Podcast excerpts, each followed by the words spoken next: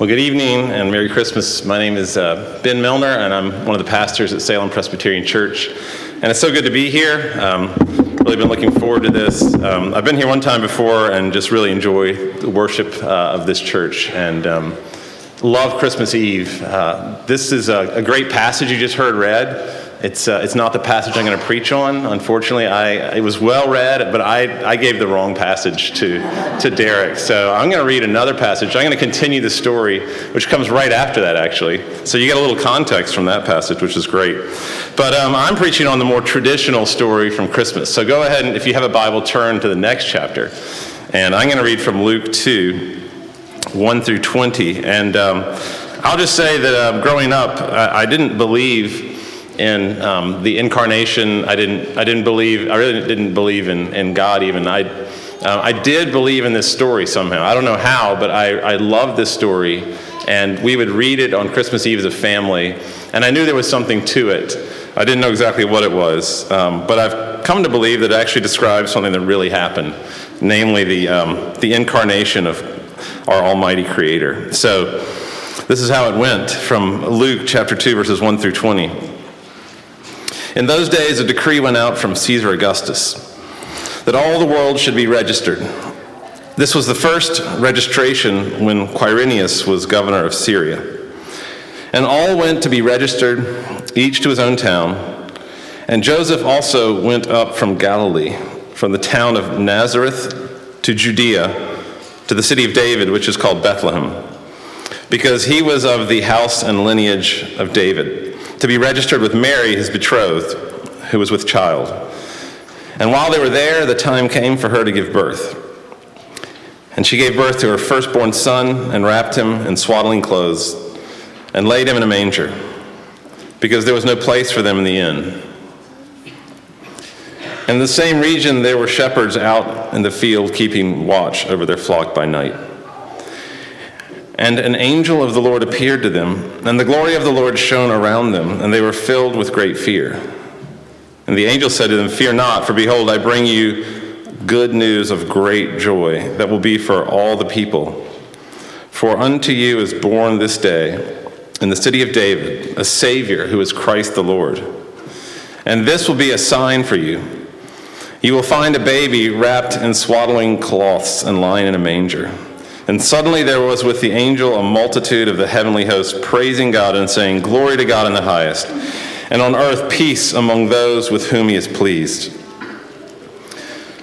When the angels went away from them into heaven, the shepherds said to one another, Let us go over to Bethlehem and see this thing that has happened, which the Lord has made known to us.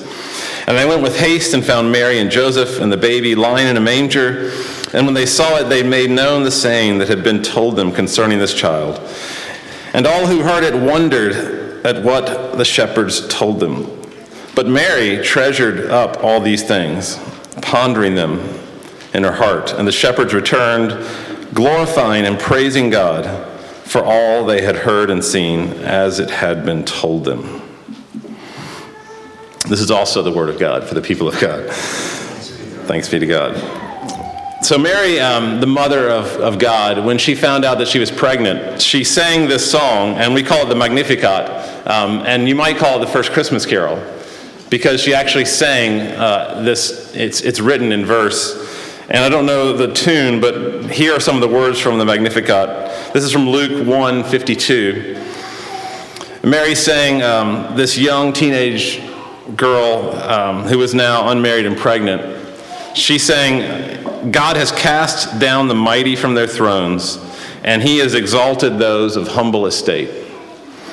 And I think that that song captures the essence of this passage for tonight, this story of Christmas. Uh, I think that it, it really emphasizes the most distinctly Christian virtue, the most uniquely Christian virtue, and uh, maybe the most important Christian virtue, which I would say is humility.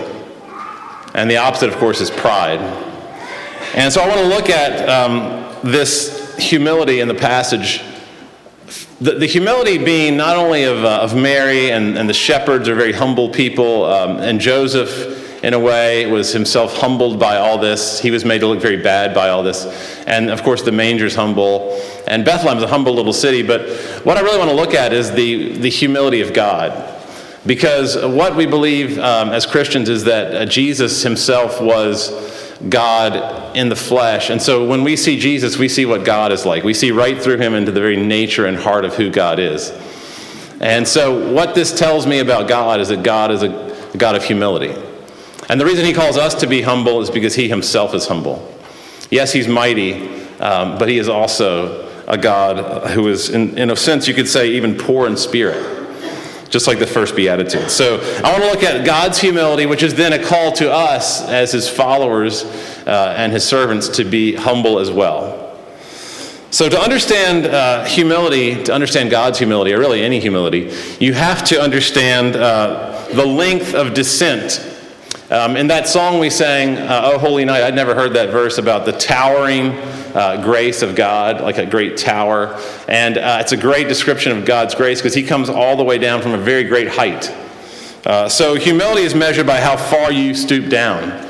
So an ant, you know, uh, we think of an ant as a humble little creature, but an ant really can't have humility in this sense because an ant's so low to the ground, they can't really fall very far down. They can't stoop down. But a, a king can very much stoop very low.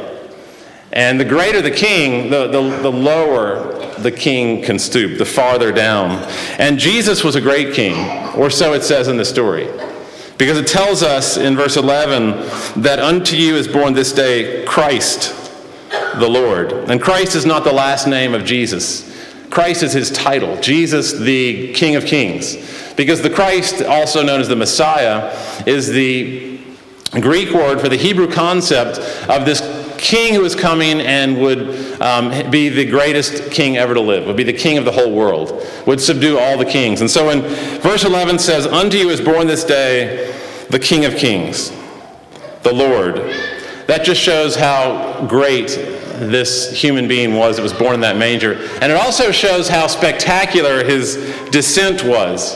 Um, I don't know if you ever drive down 77 through Charlotte and you look to your right and you see the, uh, the Fury, the roller coaster in Carowinds, but the, the, it's 325 feet high and the, it's almost a 90 degree angle down. And I think of that um, as, an, as a sign, as a sign of, of the, um, the extent of God, the way He plummeted down onto this earth, and in this particular way. In verse 12, it says, This will be a sign, uh, not a roller coaster, but a baby lying in a manger. So if Christ were to develop an app or a logo or something, a symbol, um, you know, obviously a cross works, but also I think a manger would be another good symbol of, of what God is like. And uh, mangers are not uh, these, these little comfy, warm uh, cribs that you see in manger scenes. You know, those little things, I always kind of want to crawl up into them. They look so, they look like you could easily fall asleep in those kind of mangers. But to quote Webster, a manger is a long open box or trough for horses or cattle to eat from. So, my dog's bowl um, back at home is probably, you know, it has all that, that crud as any dog's bowl would all over the. That would be cleaner than a, a manger because these who knows what? I guess uh, oxen and, and uh, maybe sheep and donkeys have been eating this disgusting food out of that manger. And, you know, they didn't have disinfectant or baby wipes or anything like that to clean the manger off. So they just put Jesus down into this thing that was disgusting a manger. And so mangers are very humble. You wouldn't want to be lay, you would never want to lay your, your baby in a manger. And shepherds are also humble. And again, shepherds, unfortunately, in manger scenes, they look like the type uh, folks that you would want to go up and kind of uh, you know, hang out with. They, they look very gentle, um, almost warm and cuddly. But in fact, the, the real manger, uh, the real shepherds, uh, a shepherd uh, was kind of like a, um, a third shift worker. You know, it was at night, right? They're, they're watching over their flocks by night. And no one has ever wanted to take jobs that where you worked at night. It's just not desirable. That's why you get paid overtime oftentimes at night.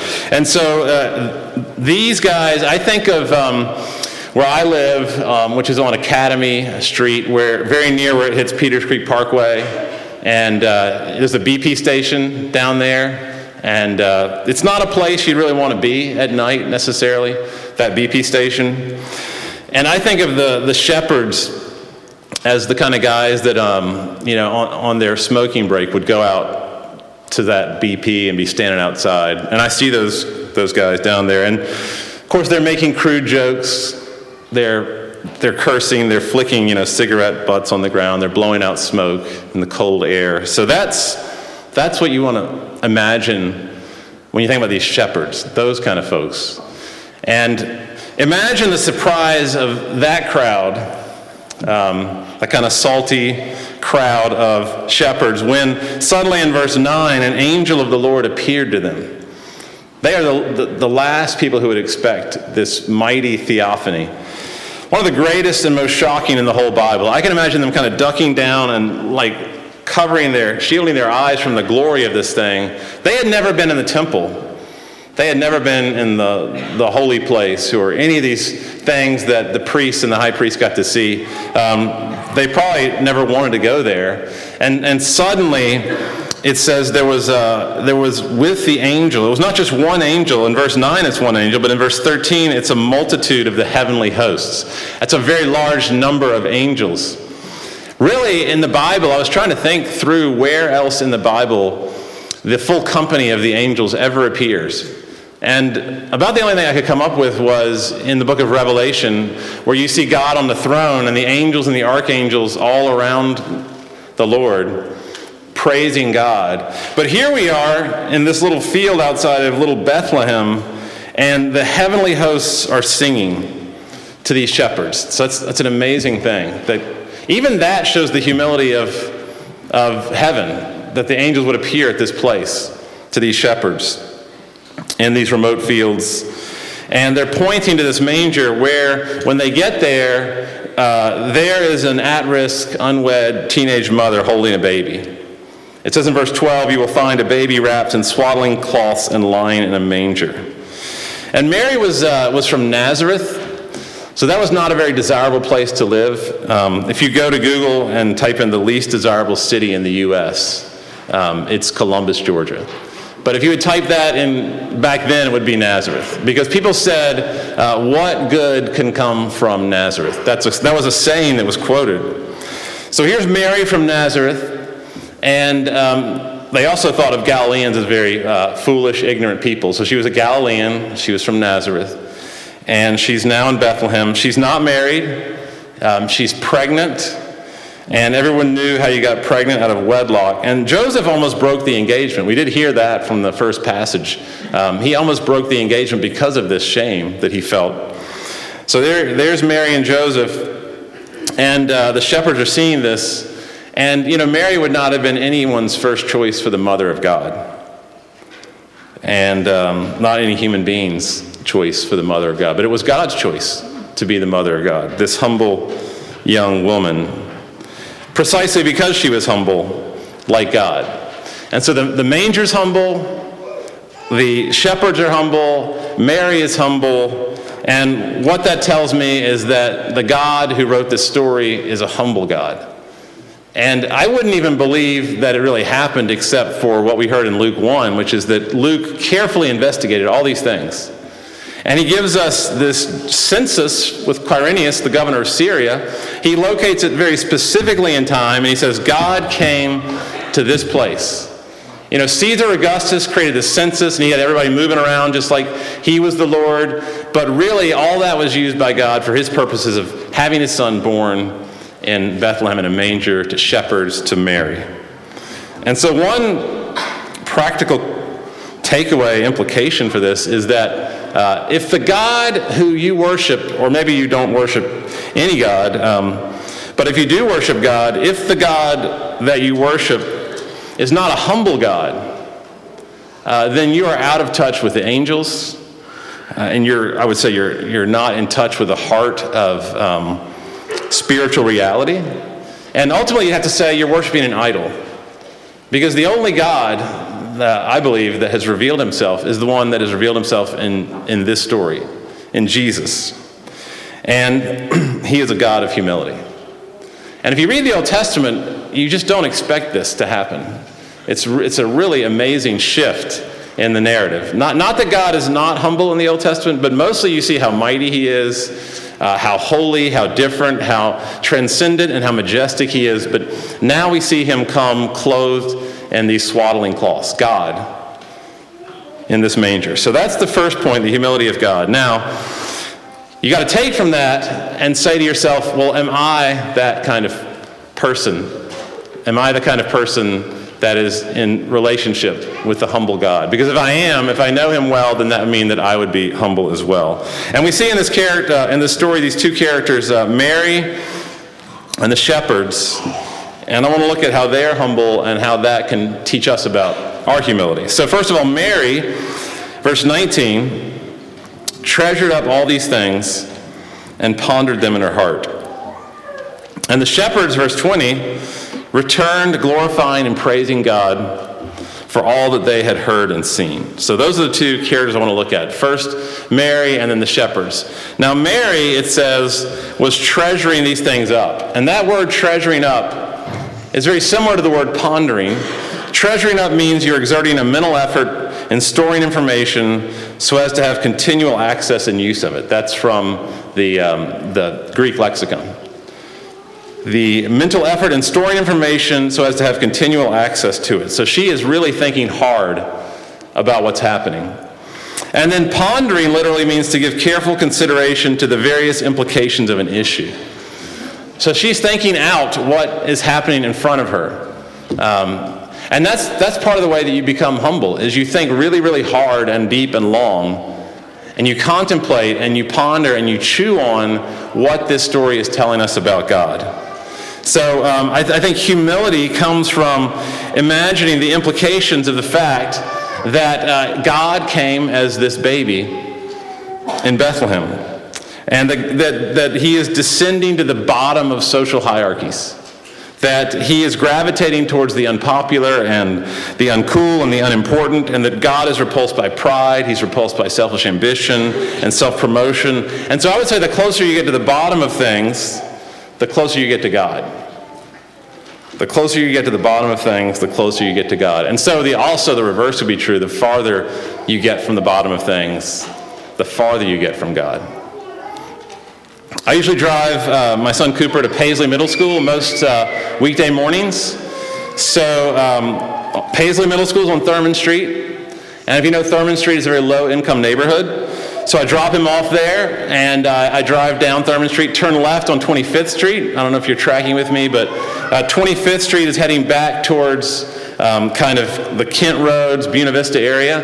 Well, there's a stretch of about 200 yards where you go from one of the lowest income neighborhoods in our city to one of the highest income neighborhoods in our city. And it's kind of amazing to see it happen. It's like you get whiplash almost, just how quickly the homes and the yards and everything changes.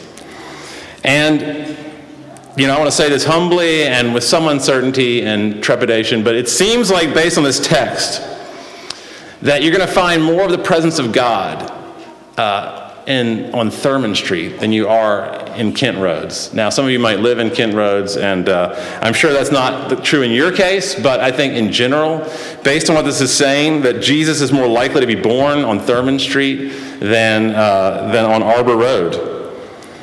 It, it seems like God has this tendency to gravitate again towards the poor and the humble. I mean, the, the, the Beatitudes blessed are the poor in spirit, blessed are those who mourn. Um, blessed are the meek. Blessed are the, the merciful. Um, blessed are those who are hungering and thirsting for righteousness. See, these are things um, that God is like. It's what God is like. And um, blessed is Thurmond Street. Blessed are the unpopular. Blessed are the uncool. That table in the cafeteria, every cafeteria has one. Um, you know, I went to Mount Tabor High School. We had one. I was there. Those tables, it seems like those are the type places where, uh, in Isaiah 57 15, God says, I dwell in a high and holy place, but I also dwell with people of contrite and lowly spirit. So I'm just putting out there what God is saying about where God's presence tends to show up. And so I would say if you're feeling distant from God and from Christ, there could be a lot of reasons for that. I don't pretend to know particularly in your case, why you're feeling distant. But I know one thing could be true, and that could be that you're looking in all the wrong places for God. and that uh, you are gravitating towards beautiful people and the right people and uh, the right parties and uh, the right meetings, the right vacations to be with the ones where you want to kind of promote yourselves or get in the you know the more in crowd, um, the people that you ought that everyone wants to be with, uh, the more popular people, the more attractive people, and um, I think you're not going to find as much uh, of the presence of God there. I think that's uh, one reason that a person uh, like Francis of Assisi, um, Mother Teresa, Dorothy Day, uh, people who tend to spend a lot of time with the poor, uh, that's there's a real strong sense of the presence of God in those places. I once went out and tried to evangelize, just kind of street evangelism, which I'm not good at at all. And first, uh, I went to uh, the BP that I was describing, and at least people there weren't rude to me. Okay, I didn't make any progress, but there was no one that was rude to me. Then I went to the Hanes Mall, and it was completely different, 100% different. It's terrifying in the Hanes Mall. And I just say that because there are just places where you sense that uh, God is welcome here. This is a place where people are open to God here. And, you know, I hear a lot as a pastor, maybe the number one problem I hear as a pastor is someone will come and tell me, um, Ben, I feel left out, I feel uninvited, I feel unimportant, I feel ignored. I see my friends on Instagram photos, I wonder why I'm not there, why am I not invited to that? And of course, what I say, um, what any good pastor says, is course you're not being left out. Um, uh, this is your perception of things. People love you. There's nobody would ever want to leave you out. But what if I changed my tactic and I said, you know, I've noticed the same thing. I think you probably are left out a lot. I, I do notice that you're not invited to things. But here's the good news uh, Jesus Christ is right there with you. And that uh, he was born in a dog's bowl, that he was rejected even from, you know, little Nazareth. He was even rejected from there. They tried to throw him off a cliff when he preached at the synagogue. He was um, completely rejected in, in Jerusalem when he went there to, um, to begin his reign. He was crucified. And so uh, that's, that's Mary. That's, that's her thinking through the implications, pondering them, treasuring them. And then the last thing I want to talk about is the shepherds. The shepherds. Verse 20 The shepherds returned, glorifying and praising God for all they had heard and seen. And I'm saying that's humble. I'm saying that uh, to praise God genuinely, uh, not just to sing, um, but actually to be truly bowing down to God and glorifying Him is very difficult. Uh, when I became a Christian, that was one of the more difficult things for me to do, was to sincerely um, worship a, a king, my Creator, because it implies that I'm not the greatest it clearly implies that, um, that I am not, um, that there is someone above me, that I am not above everyone. C.S. Lewis says, In God you come up against something which is in every respect, in every respect, immeasurably superior to yourself. Unless you know God as that, and therefore know yourself as nothing in comparison, you do not know God at all. As long as you are proud, you cannot know God. A proud man is always looking down on things and people, and of course, as long as you're looking down, you cannot see something that is above you. And so, singing hymns and even lifting your hands and shouting out praise to God, um, just saying praise God or the Lord, the Lord did this great thing for me today. Again, people who are more humble are more likely to say those kind of things, are more able to say those kind of things. And that's humility. That's what the shepherds were doing. They were glorifying and praising God. And it wasn't just some generic God. It wasn't like the God of deism or just you know the God of theism, like the omnipotent, omniscient um, creator. It wasn't just that. I mean, it was that, but it was more than that. It was certainly not the boastful gods of Rome, of Jupiter, Jupiter, Venus, or Mars. They were not praising those gods. They were praising a specific God. They were praising the God who was lying in a manger. Again, the baby lying in a manger, verse 16. That's who they were praising, this kind of God. And um, again, a humble God, almost uh, a God of losers, maybe even a loser God. I know that's kind of. That's a little scandalous, but to call God a loser, uh, isn't that in some sense true? Certainly, by the standards of the world, he was a loser. You know, I, um, I'm most likely to raise my hands and praise and even shout and uh, give high fives and maybe even occasionally jump up and down on my feet. There's certain settings in worship where I'll do that, and they all involve basketball or football. And um, it's usually BB&T Stadium or the, the Joel Coliseum. And I found it over the years uh, very hard to praise a loser, which is Wake Forest in most sports, um, except in soccer. It's very hard and very humbling to praise a, a losing franchise. And, and yet, um, the Shepherds are clearly doing that. If you think what they just saw and who they are and who Mary is and where that baby was, and yet they're still willing to say, That's the God I want to glorify. That's the kind of God I want to praise. Not, um, not a God who's going places, but a God who would end his life crucified. I think we all want a God who's kind of an escalator God. You know, we might not believe um, in prosperity gospel and health and wealth, and we say that we don't believe those things, but, um, but we all kind of want to just go higher and higher. It's just part of the American mindset is that we just kind of get, things should get better and better and uh, more and more prominent to some extent. So, as a, as a pastor of a little tiny church plant, um, Derek, I'm sure you know about this, just uh, it's very difficult at times when, when things are really, really small. So, this is back, you know, uh, years ago, but people always encouraged me. They said, Ben, it's, it's small right now, it's really small. It's okay, it's growing, it'll take time, it's going to grow. Trust me, it'll be okay. And that always helped me, and that was always very satisfying to hear. But in the back of my mind, I always thought, um, but what if it doesn't? And what if it actually gets smaller? What if it starts shrinking? Is that okay? Is God still God? Is God still good to me if that's happening? And of course, this says yes. Um, in fact, that, um, that might be where I find uh, more of God than any other place in my life. Usually it's when you're in your moment of greatest failure, failure, that people find God. So when you feel left out and when things are going the wrong direction at work, um, when you feel very obscure and worthless, you think about what God has done. You think about what God is like, and you find humility, and you find encouragement in that. I want to end by just talking about this uh, composer that I love named William Billings. And I, find, I found out about him maybe um, 20 years ago listening uh, to this thing called the Mars Hill tape. Uh, Ken Myers was the, the guy who produced these things. They were amazing.